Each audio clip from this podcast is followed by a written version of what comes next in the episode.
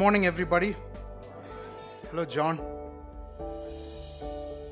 John is a great encourager sitting in the front row. So it's always a pleasure to come and to be up here and to speak the word of God. And thank you, Sauria, for reading that. And I apologize for making you read all those names. It's whenever we get to the names. In fact, this happened a couple of days ago when we were in the book of Ezra, and actually yesterday, baby, where the kids always go, "Dad, it's all names. Can we skip?" Right? I'm sure all of you have that happen. I'm sure all of you did it when you were a kid. I did it too, right? And now your kids are doing it to you, right? Can we skip that because it's all names? So anyway, all that aside, we are now in the story of continuing in our series on the Acts of Christ and the Apostles, right? And we've come to, very slowly it seems, to Luke chapter 3. And, the good news is that the story should get a lot faster from here. We're coming to that critical part where Jesus is starting his earthly ministry, or his public ministry, rather. So before we get into it, I just want to do a quick recap. So, what is the story thus far, right? And I've just put down some of the key things, and all of these are, a lot of what's up on the slides will align with what's in those, the handout that was given to you, and, encourage you to take notes as we go. So some of the key events, very quickly, just to get us to this point in the story, we had the angel Gabriel, right? The angel Gabriel comes and announces the birth of John the Baptist to Zachariah, who was a priest, and we know that whole story.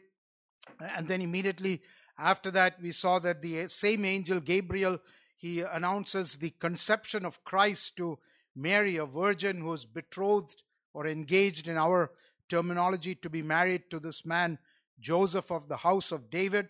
And then after that, we see John is born, and then Jesus is born, and the angels go and announce his birth to the shepherds, glory to God in the highest, and then the shepherds go and visit the Lord Jesus in the stable.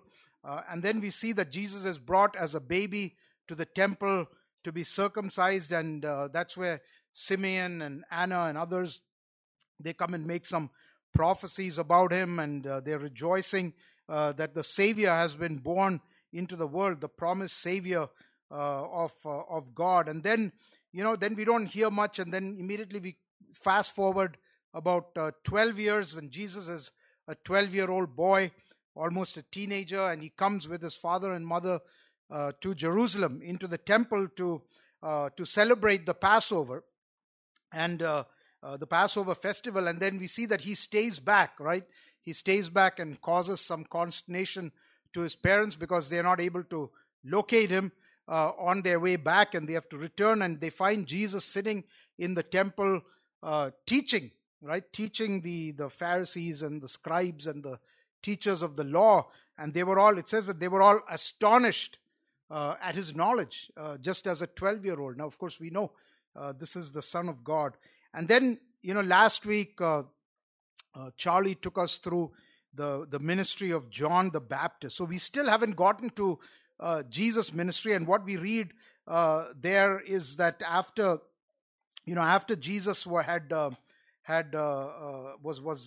found by his parents in the temple, and he tells them, "Why did you seek me? Did you not know that I must be about my Father's business?" But it says they did not understand the statement, and then we are told that they went back to Nazareth, which is where they were from. They were living in Nazareth, and it says that Jesus was subject to his parents, right? It says he was subject to them, his father and his mother, but his mother kept all these things in her heart. So that was the last time that we saw Jesus, right? He was this 12-year-old boy.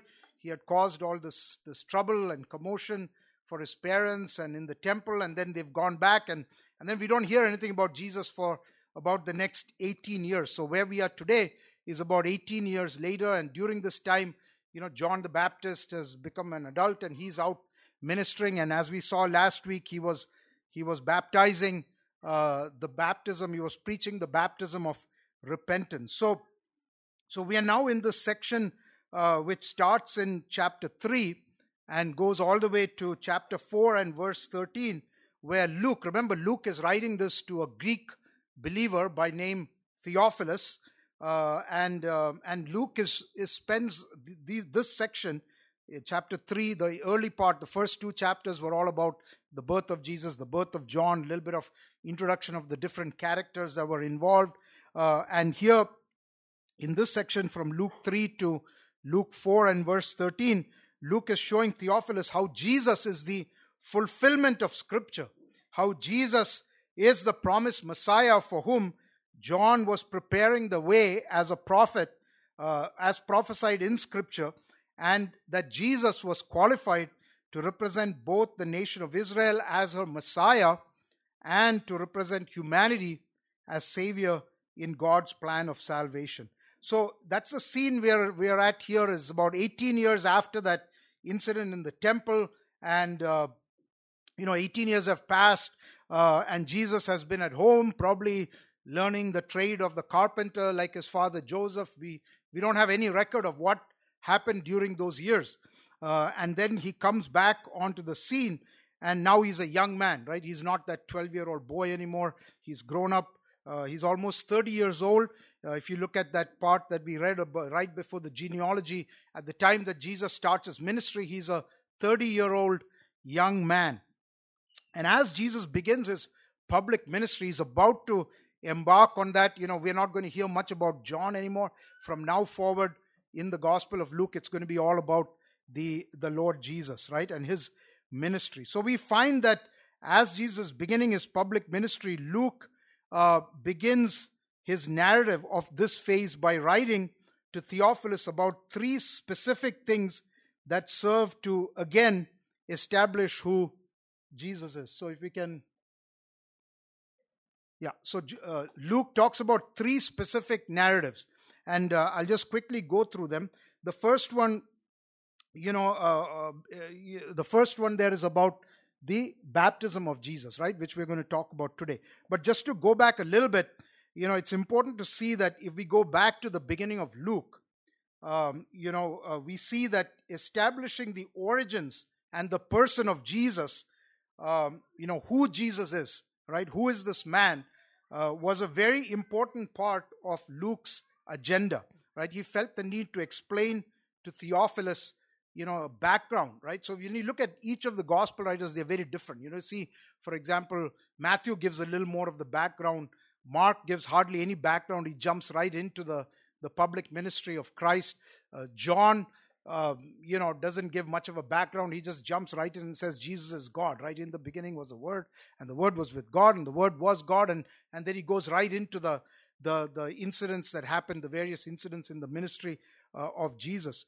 But when we go back to the beginning of Luke, we find that establishing the origins and the person of Jesus, who Jesus is a very important part of Luke's agenda here. We see the announcement of the Virgin conceiving by the Holy Spirit and giving birth to one who will be called the Son of God. We find the birth of Christ accompanied by the announcement to the shepherds of him being the Savior who is born in the city of David.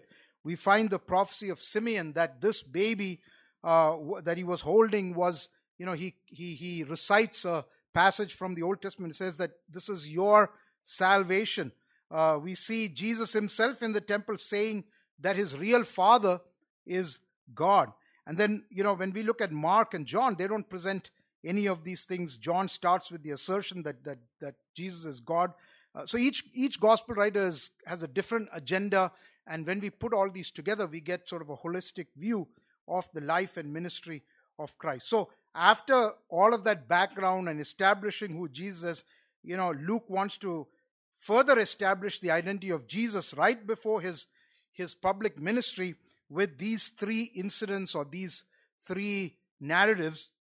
First one is the baptism by John, which was accompanied by an affirmation from God of Jesus as his beloved son. So this we find in a couple of verses there in chapter 3, verses 21 and 22, and that's where we'll spend most of our time this morning. And then we have his genealogy, right, which we'll also look at today, which again establishes the messianic line of Christ, all the way through David and Abraham, but then he goes beyond that to Adam as well, thus establishing Jesus as not only the Jewish Messiah, the son of David, but also as a fulfillment of the promise to Abraham, and not just that, but also as a representative of the entire human race. And thus, he is the one who is eligible to be the savior of the entire human race. And then the third narrative, which we'll look at next week, I think Brother Jerry is going to speak to us on that section, or that story, is the temptation of Christ, whereby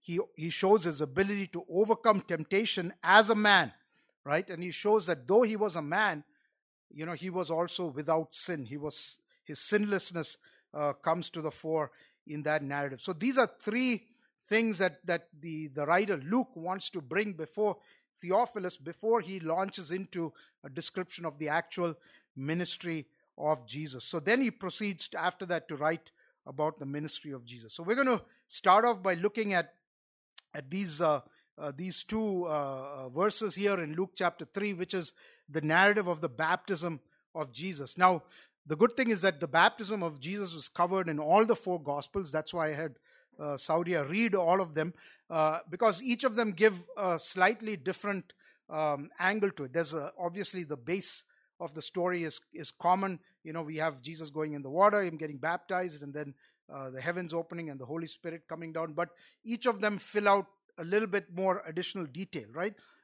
Perhaps with the exception of John, who doesn't actually write about the baptism itself, but in the Gospel of John, we find John the Baptist sort of retrospectively describing what happened at the baptism. We don't actually read there about Jesus coming and actually, you know, going through that process of getting baptized. So what I want to do is start off with just presenting some facts.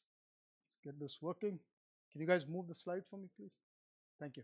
So there are some key events, right? And what I've done here is just to go through all of them. We're not going to go through all the verses today, in the message, but, you know, I've gone through Matthew, Mark, Luke, and John and noted down some of the key events that happened in each of these narratives. So it's sort of a synthesis of the baptism narratives from the four Gospels. So there's several points that we find here. First is that Jesus came from Galilee. So if we go to Matthew chapter 3, verse 13, and Mark chapter 1, verse 9, we find Jesus coming from Galilee to John at the Jordan to be baptized. So Jesus was the one who initiated this. Remember, John was out there calling people to repentance, and, you know, Jesus wasn't just one of the crowd who heard the message and came. Jesus very, very deliberately, he went to that place in the Jordan, you know, coming from Galilee, from Nazareth, looking for John to be baptized. So this was something the Lord Jesus himself initiated, right? And then we see in Matthew 3:14, and Sauria read this for us, when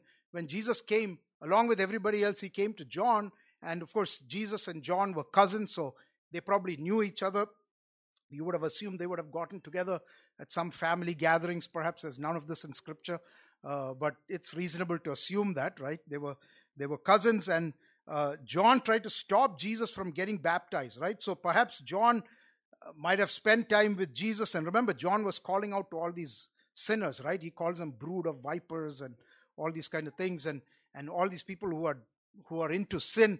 And he's asking them to repent. And his baptism, we saw last week, was a baptism of repentance. And he's like, Jesus comes there and he's like, wow, what are you doing here, right?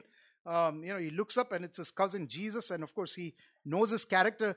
From the Gospel of John, it becomes apparent that perhaps it wasn't quite clear to John at the time that Jesus was actually the Messiah, right? But he knew certain things about Jesus, and he says, you don't need to be baptized. In fact, you are much greater, right? And you need to baptize me. So Jesus, John clearly felt that Jesus did not need to repent. He had no need of repentance, and he didn't need to be baptized, right?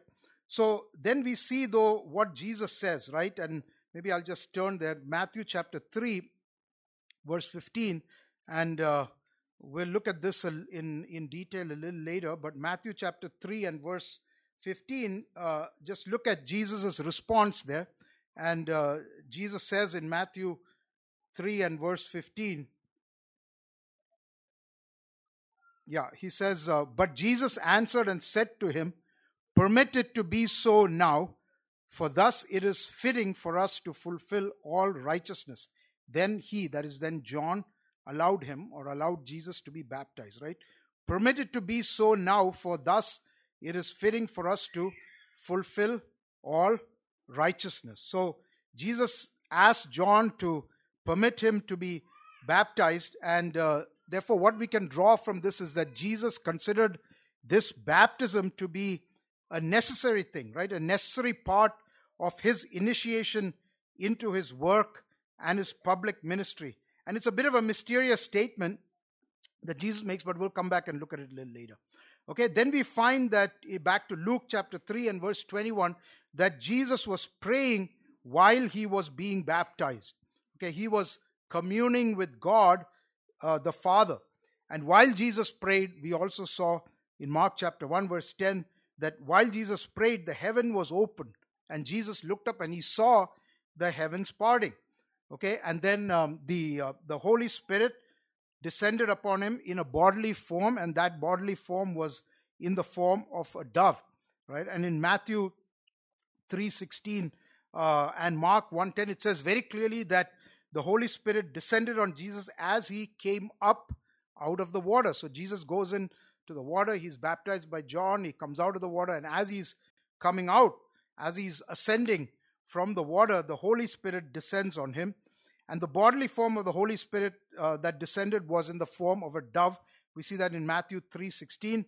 And why is it a dove? We don't really know, and there are a lot of theories on this. I don't think it's that important. It was an indication of the anointing of Jesus with the Spirit at the start of his public ministry. In fact, Jesus later in Luke chapter 4 and verse 18, he quotes an Old Testament passage which says, the Spirit of the Lord is upon me because he has anointed me to preach the gospel to the poor.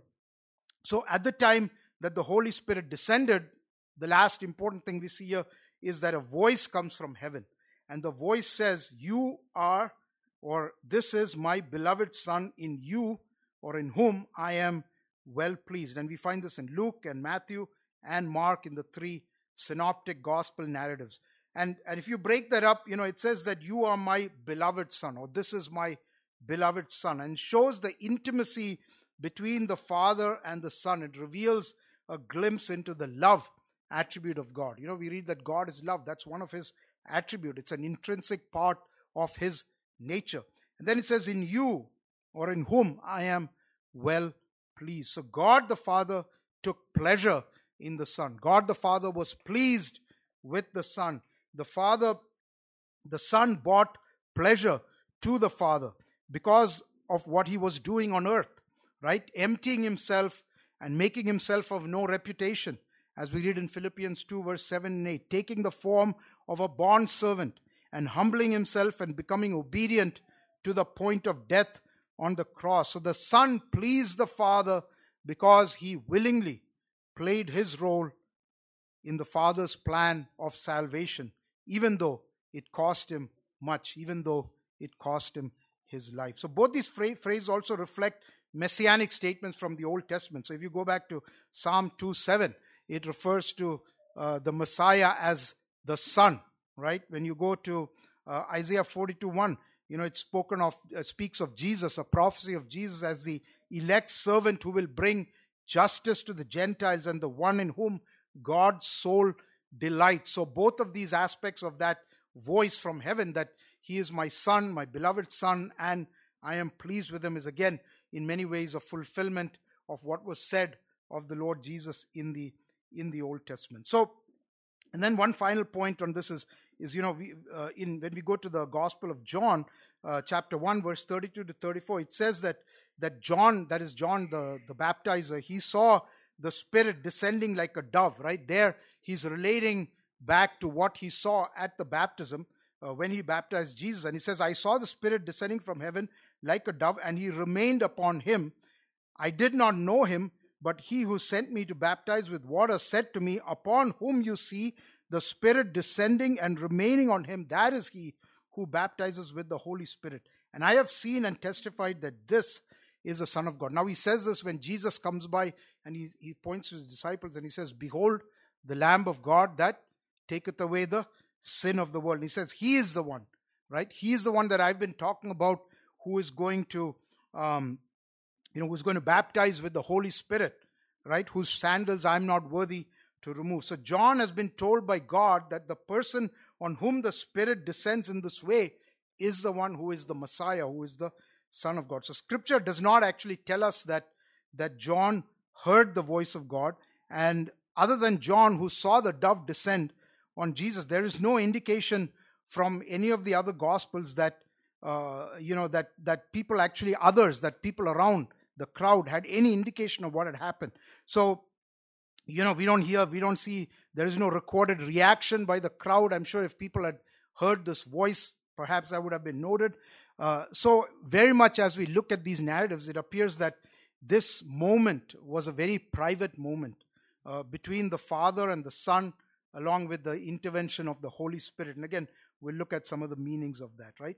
Now, one of the things that people always wonder is, why did Jesus get baptized? Very often I've gotten that question, why did Jesus need to get baptized? It often bothers people, right? Because we associate, as rightly, the baptism of John with repentance, right? Does that mean that Jesus needed to be repented? Well, before we get into the why, let's make sure that we are clear on the why not, okay? But Scripture doesn't explicitly state why Jesus had to be baptized, but we can deduce a few things on this point.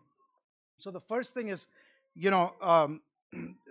before I get into the actual points of why he might have gotten baptized, he didn't get baptized because he had repented of sins. Of course, Jesus was without sin, right? It would violate the truth that Jesus was God and therefore sinless. It would make his sacrificial death invalid. In fact, John was reluctant to baptize Jesus because he knew that he didn't have sin, right? He didn't have anything to repent of. And Jesus himself declares that this baptism was part of the plan of God, right? And then when we think about baptism in Scripture, it's always an act that outwardly depicts something else, right? When we take believer's baptism, which is not the same as the baptism of John, it outwardly depicts an internal reality that I have trusted in Christ's work for my salvation. And I show that by going through this external ritual.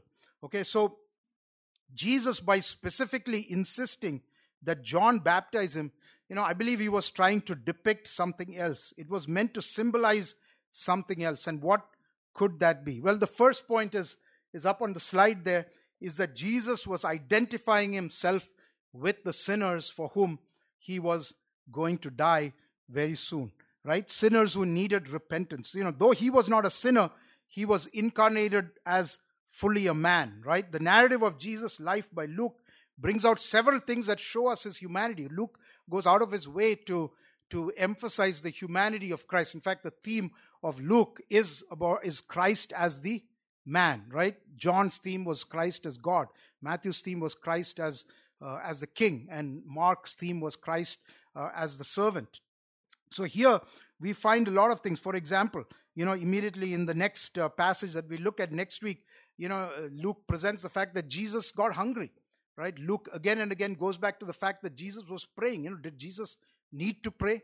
He was God, right? He was in communion with the Father. And yet we find him praying like any other human being. We find Luke telling us about Jesus' sorrow, right? Jesus wept at the grave of Lazarus. So through all of these, Luke goes out of his way to identify to show that Jesus was identifying himself with fallen humanity. So his baptism, along with all the other people who were repenting, was essentially doing the same thing, right? Being baptized with sinners also shows us the humility of Christ. He was showing that he was humbling himself to become just like the people that he was coming to redeem.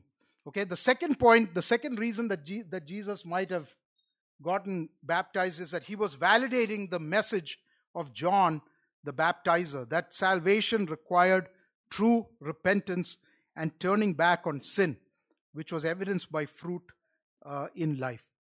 Now let me move on and talk about a third reason, which I think, to me, this is the one that really, that I feel really reflects what Jesus was trying to do then. That is that perhaps it was also a symbolic preview, a foreshadowing of what was to happen to the Lord Jesus. Now, I'll be careful to say that this analogy is not explicitly explained in Scripture, but it fits the elements of the story.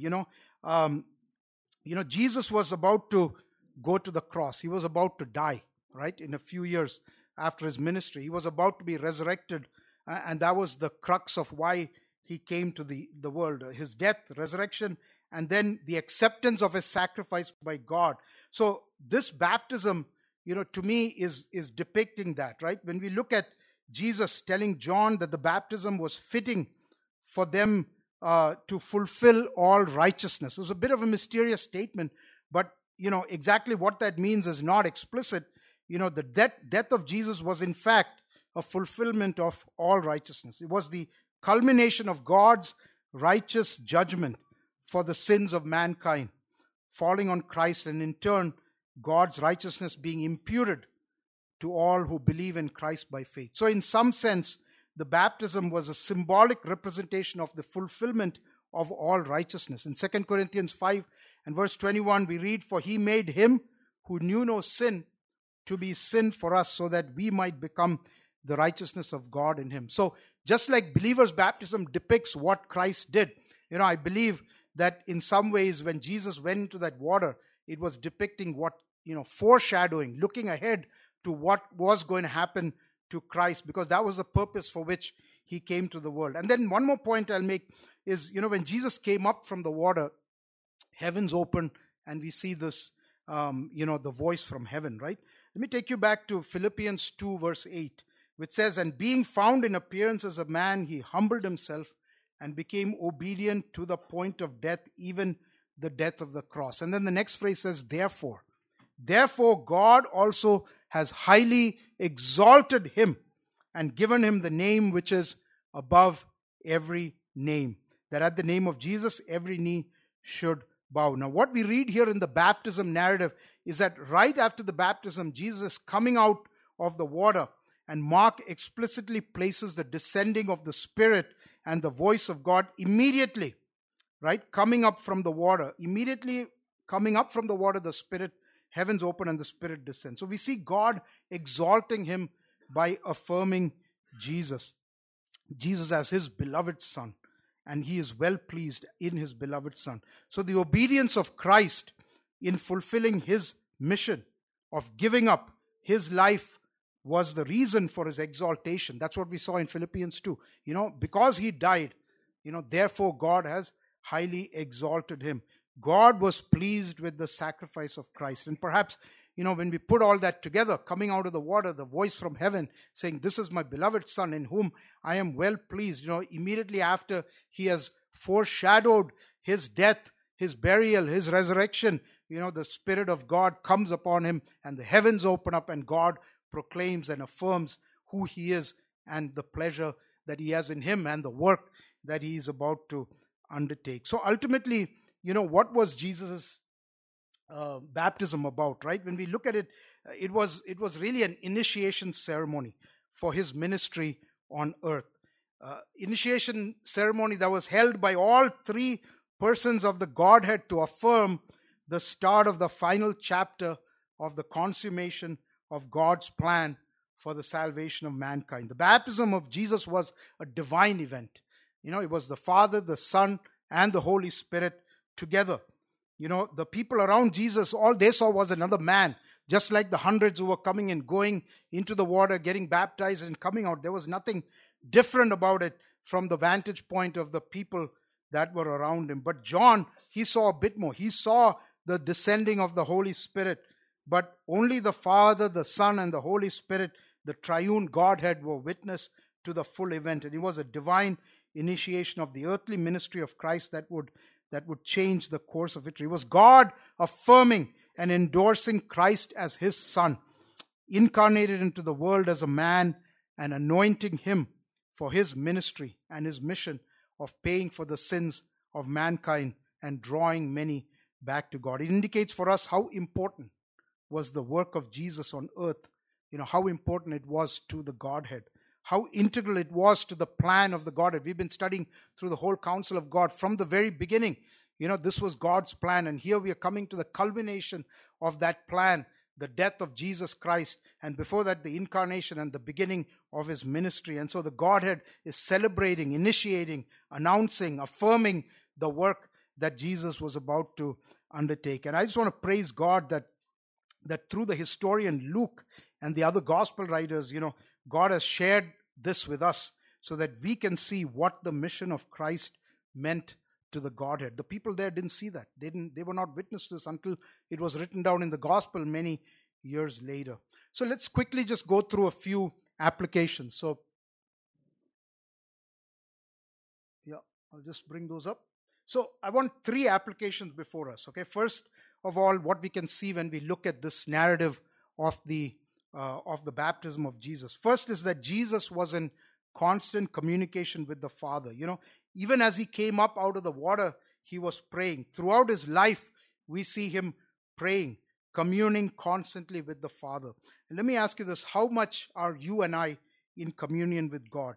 What kind of a prayer life do we have? What is our relationship with God the Father? How intimately do we know him? How connected are we with the ways of God?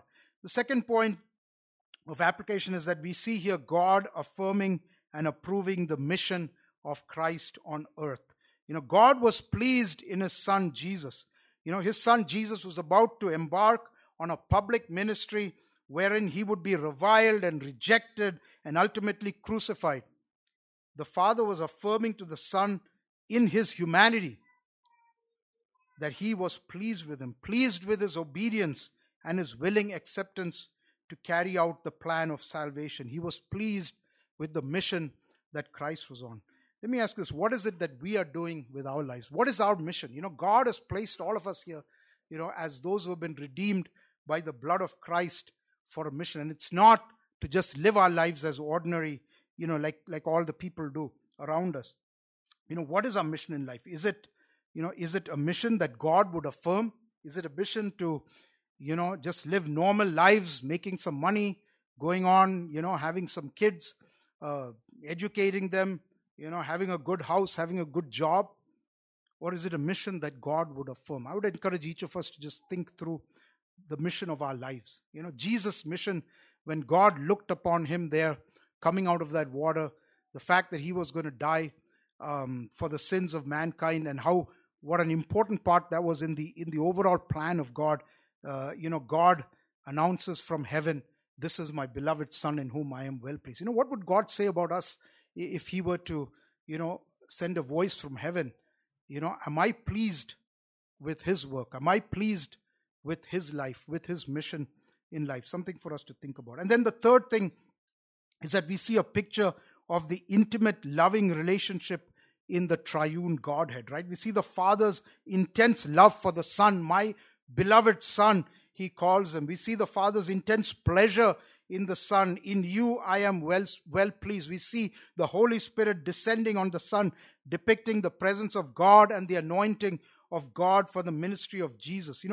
We as followers of Christ are called to be more Christ-like, right? We are called to be more like our Father God. 1 John 4:7-8 says, "God is love." But what is the context? It says, "Beloved, let us love one another, for love is of God, and everyone who loveth is born of God and knoweth God. He who doesn't love does not know God, for God is love." That whole passage is in the context of loving your fellow believers. You see the love relationship in the Godhead.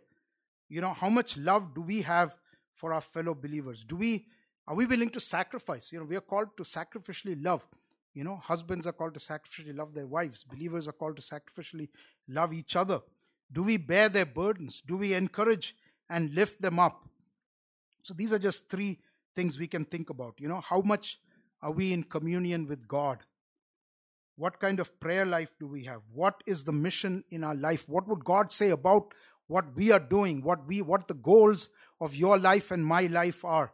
Would he affirm it with the word that, that I am pleased, I take pleasure in what this son or this daughter of mine is doing. And thirdly, how much love do we have for our fellow believers? So with that, we'll move on to the next narrative, which is the genealogy of Jesus. So we find that John places this genealogy before the account of the temptation. And this is somewhat, sorry, not John, but Luke. This is somewhat unique to Luke. And it reminds us that Jesus was tempted as a man, right? It shows us that though he was a man, like all of us, like all men, he was also God, and he was free of sin, right? Hebrews 4:15 says, "For we do not have a high priest who cannot sympathize with our weakness, but was in all points tempted as we are, yet without sin." Now, I'm not going to go into all the details of the genealogy, but I'll just touch on a few points and we'll wrap up here. A few things that we see in Luke's genealogy is that Matthew starts at Abraham, that's in the past, and works his way down to Christ. So he starts at Abraham and works his way down to Christ. Luke, on the other hand, he starts with Christ and works his way back to, all the way to Adam, right? So Matthew starts at Abraham because he was focused on showing Jesus as the Jewish Messiah. Luke was focused on showing Jesus as not just the Jewish Messiah, but also a man and representative of all mankind. And so he goes all the way back to the father of humanity, which is the first man, Adam, right? Later on in Romans, we find Jesus called as the second Adam, right? Because the first Adam sinned, but the second Adam, by his righteousness, he counteracted the negative impacts of the sin of the first Adam. And Matthew gets from David to Jesus through Solomon. So Solomon, the son of David, and Matthew, that's how he makes the trail down to Jesus. But Luke gets from David to Jesus through another son, which is a son of David called Nathan. So from David to Abraham, both are exactly the same, but between David and Jesus, the two genealogies, they connect back at certain points and then they diverge. They connect back at Zerubbabel, who was chosen as one of the leaders of the group of exiles returning from Persia. And so there are many differences here, right? There are differences at various points and they seem like contradictions. Now, Joseph in Matthew's genealogy is presented as the son of Jacob. But in Luke, Joseph is listed as the son of Heli, right? Now, I'll talk about that in a second, but in the genealogy of Christ, we find all kinds of characters, right? There are heroes and there are zeros as well, right? There are people whose life is a complete mixed bag. There are people whose lives were successes and who were failures. And what we see is God working through the lives of all manner of people to ultimately fulfill his purpose. But coming back to this point of the differences in the two genealogies, sometimes we get all wrapped up in trying to reconcile these genealogies, and I'm not going to try to do that today. Okay, maybe if you want to know, you can go and talk to Brother LD or Ben or someone.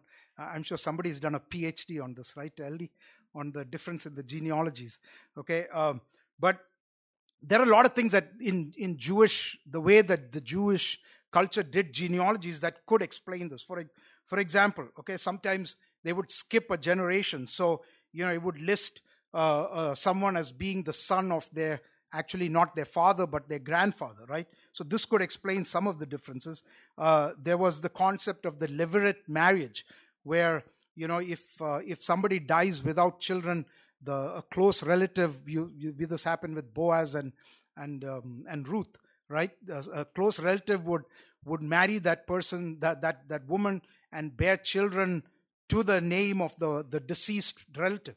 Okay, so in those cases, sometimes they would put you in the genealogy of the deceased relative, sometimes they would put you in the genealogy of your birth parent, right? So some say that Luke's genealogy is through Mary, even though it doesn't mention Mary, and others say that maybe Heli was a grandfather of both Joseph and Mary. See, I don't think any of this really matters. We know that genealogies can be different for very valid reasons, and the scripture doesn't try to reconcile this for us, right? So we don't know exactly what reasons might have contributed to the differences between Matthew and Luke, and to try to resolve such detail, it misses the larger point. And what is that larger point?